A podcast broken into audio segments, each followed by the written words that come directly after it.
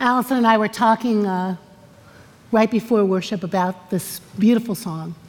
Uh, Regina Belle sings it, uh, Barbra Streisand sings it, but we were talking about the lyric.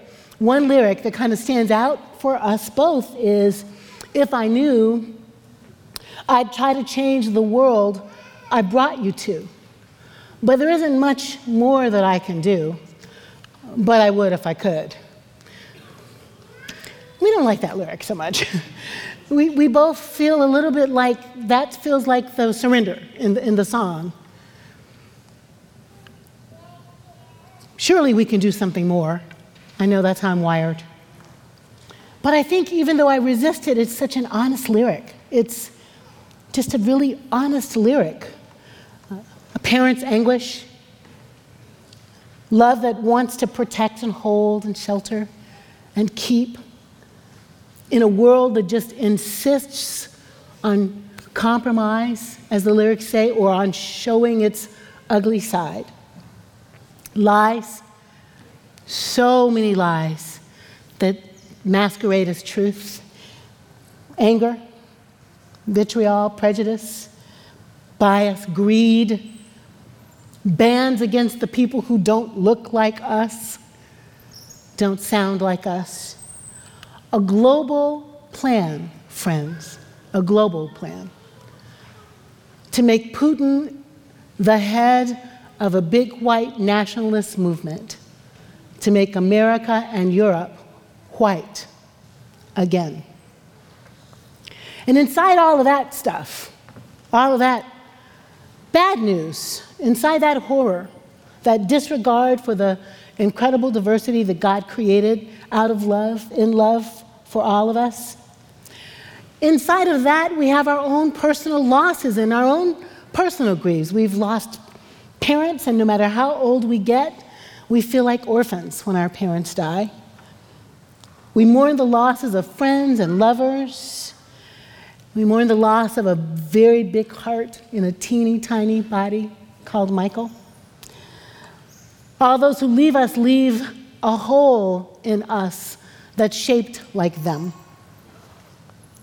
And so, our own grief, our own personal grief, I need a new job grief, I had to move out of my apartment grief, I broke up with my beloved grief, I am lonely grief.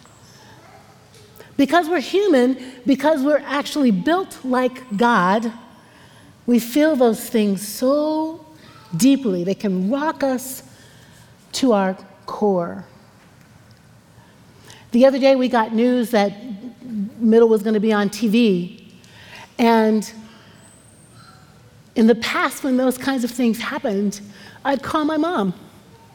And then I'd give her the silly gallop. But she'd say, Hello, precious. And then she'd say, Bang, bang, bang, you're doing your thing. And there's no more mom to call. So I cried myself to sleep the other night. I was on the way to see Michael at the hospital when we got the note that he was dead, and I, I couldn't go do a morgue. You know, the last time I did a morgue was mom's morgue, and it was just too hard. So that's the stuff that I'm carrying. His loss pricks my loss. The craziness in the world pricks my loss. The children in cages, the ripped from parents, the all of that hotness makes me feel so sad. And how about you, family? To quote my friend Ruby Sales, where do you hurt? What's hurting you? Puerto Rico, voting rights rolling back, all of those things in the world make us heartbroken. So the psalmist lays out in this poetry how God is even better than a loving parent, that God is a shepherd. And in the presence of the shepherd, we, we have everything we need. I love the way Bobby McFerrin sings that. The Lord is my shepherd, I have all that I need. In the presence of the shepherd, we are taken by water enough to drink to quench our thirst for righteousness. We are stood upright and so we can catch our breath. We're anointed with oil to heal our wounds, the physical ones and the psychic ones. The psalmist sums all of this powerful, protective grace up in the last phrase goodness and mercy. Goodness and mercy. Surely they will follow me all the days of my life. God has my back. God is just the German word for good. Good has my back. God has my back. I think intellectually we can all claim that's true. No matter what, God is there. God is good all the time. We said in the black church I grew up in. Um, the question is when we need it most, can we feel confident? When we really need to know that God's going to show up.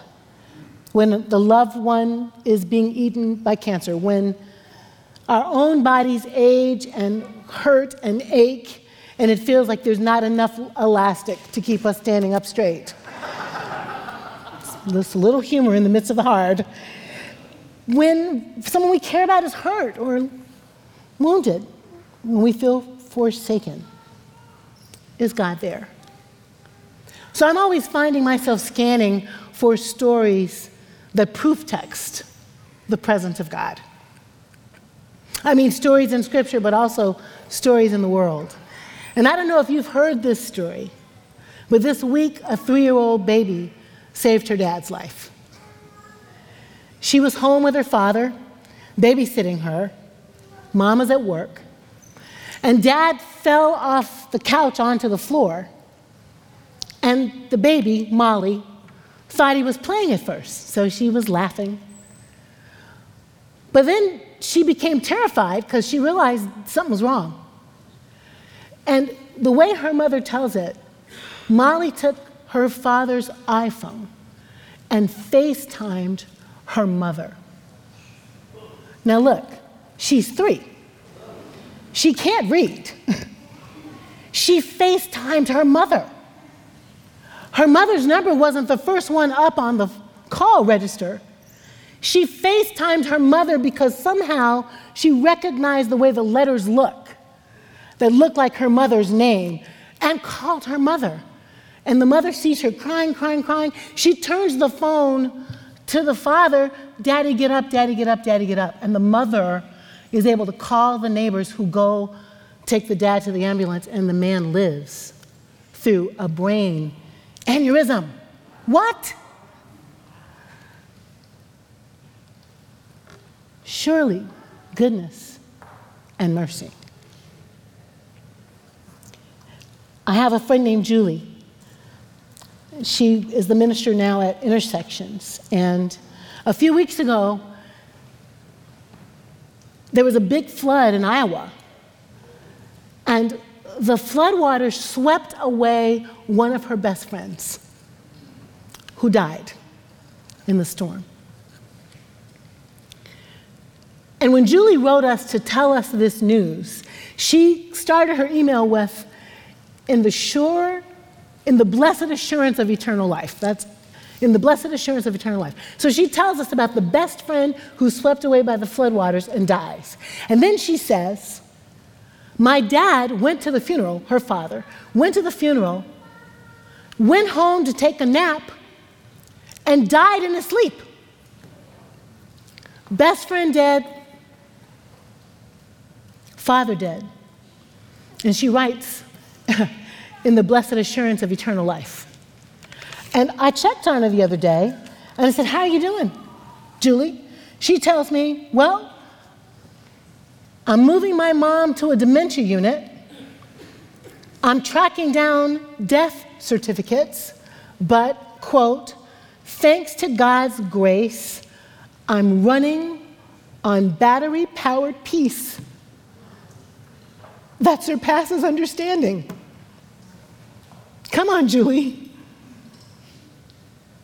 Surely goodness and mercy follows us.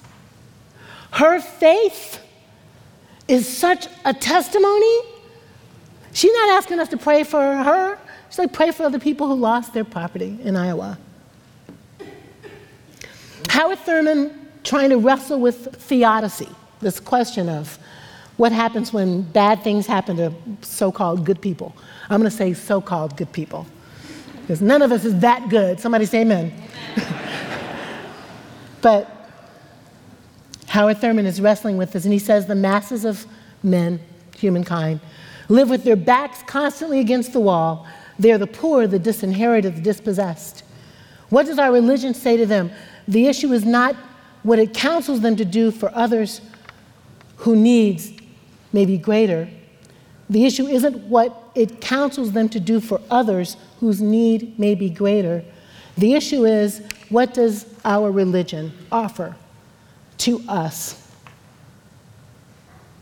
to meet our own needs? God has our back. When our backs are against the wall, when we're thrown into a lion's den,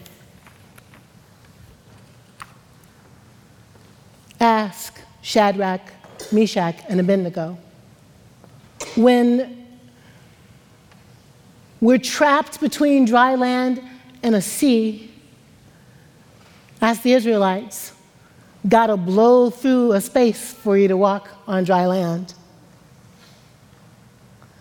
When the lynching tree is too much to bear, ask the liberated Africans who'll tell you, Don't you know God is able to break the chains that bind us?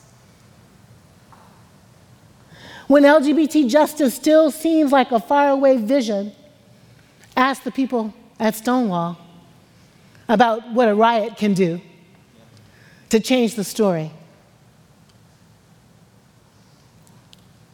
When you cry yourself to sleep at night because your mom can't speak to you anymore, ask your husband who'll hold you and substitute. Don't you know God is able? to do more than we can ask or imagine through the power at work within us. God is able to keep us falling, keep us from falling, and to present us faultless before the throne of grace. God is able to hear our cries and show up as a liberator. And when we are so hurt and so sad, like we might be today, that we can't quite believe that, then somebody else is going to have to believe it for us.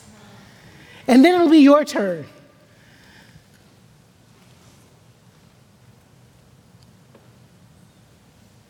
I love the way Nadia Bolz Weber says, we confess in community our faith in God, in community.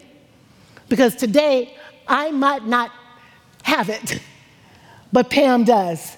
And so we say it out loud so we all have it. We rehearse the stories of God as liberator and healer and waymaker so we all have it when we need it. It's just a mess out there.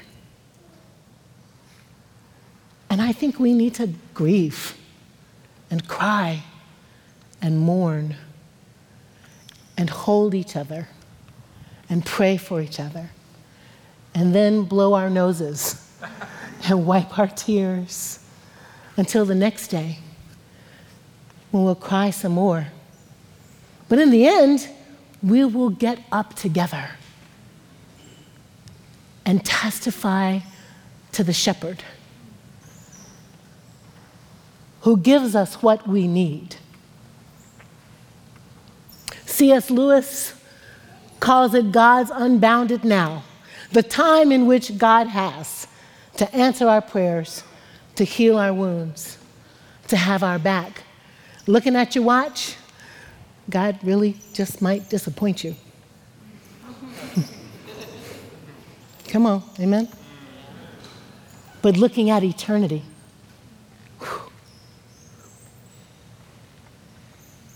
God's got us. I'll remind you today. Will you remind me tomorrow? And the Sunday after that? And the Sunday after that? Amen.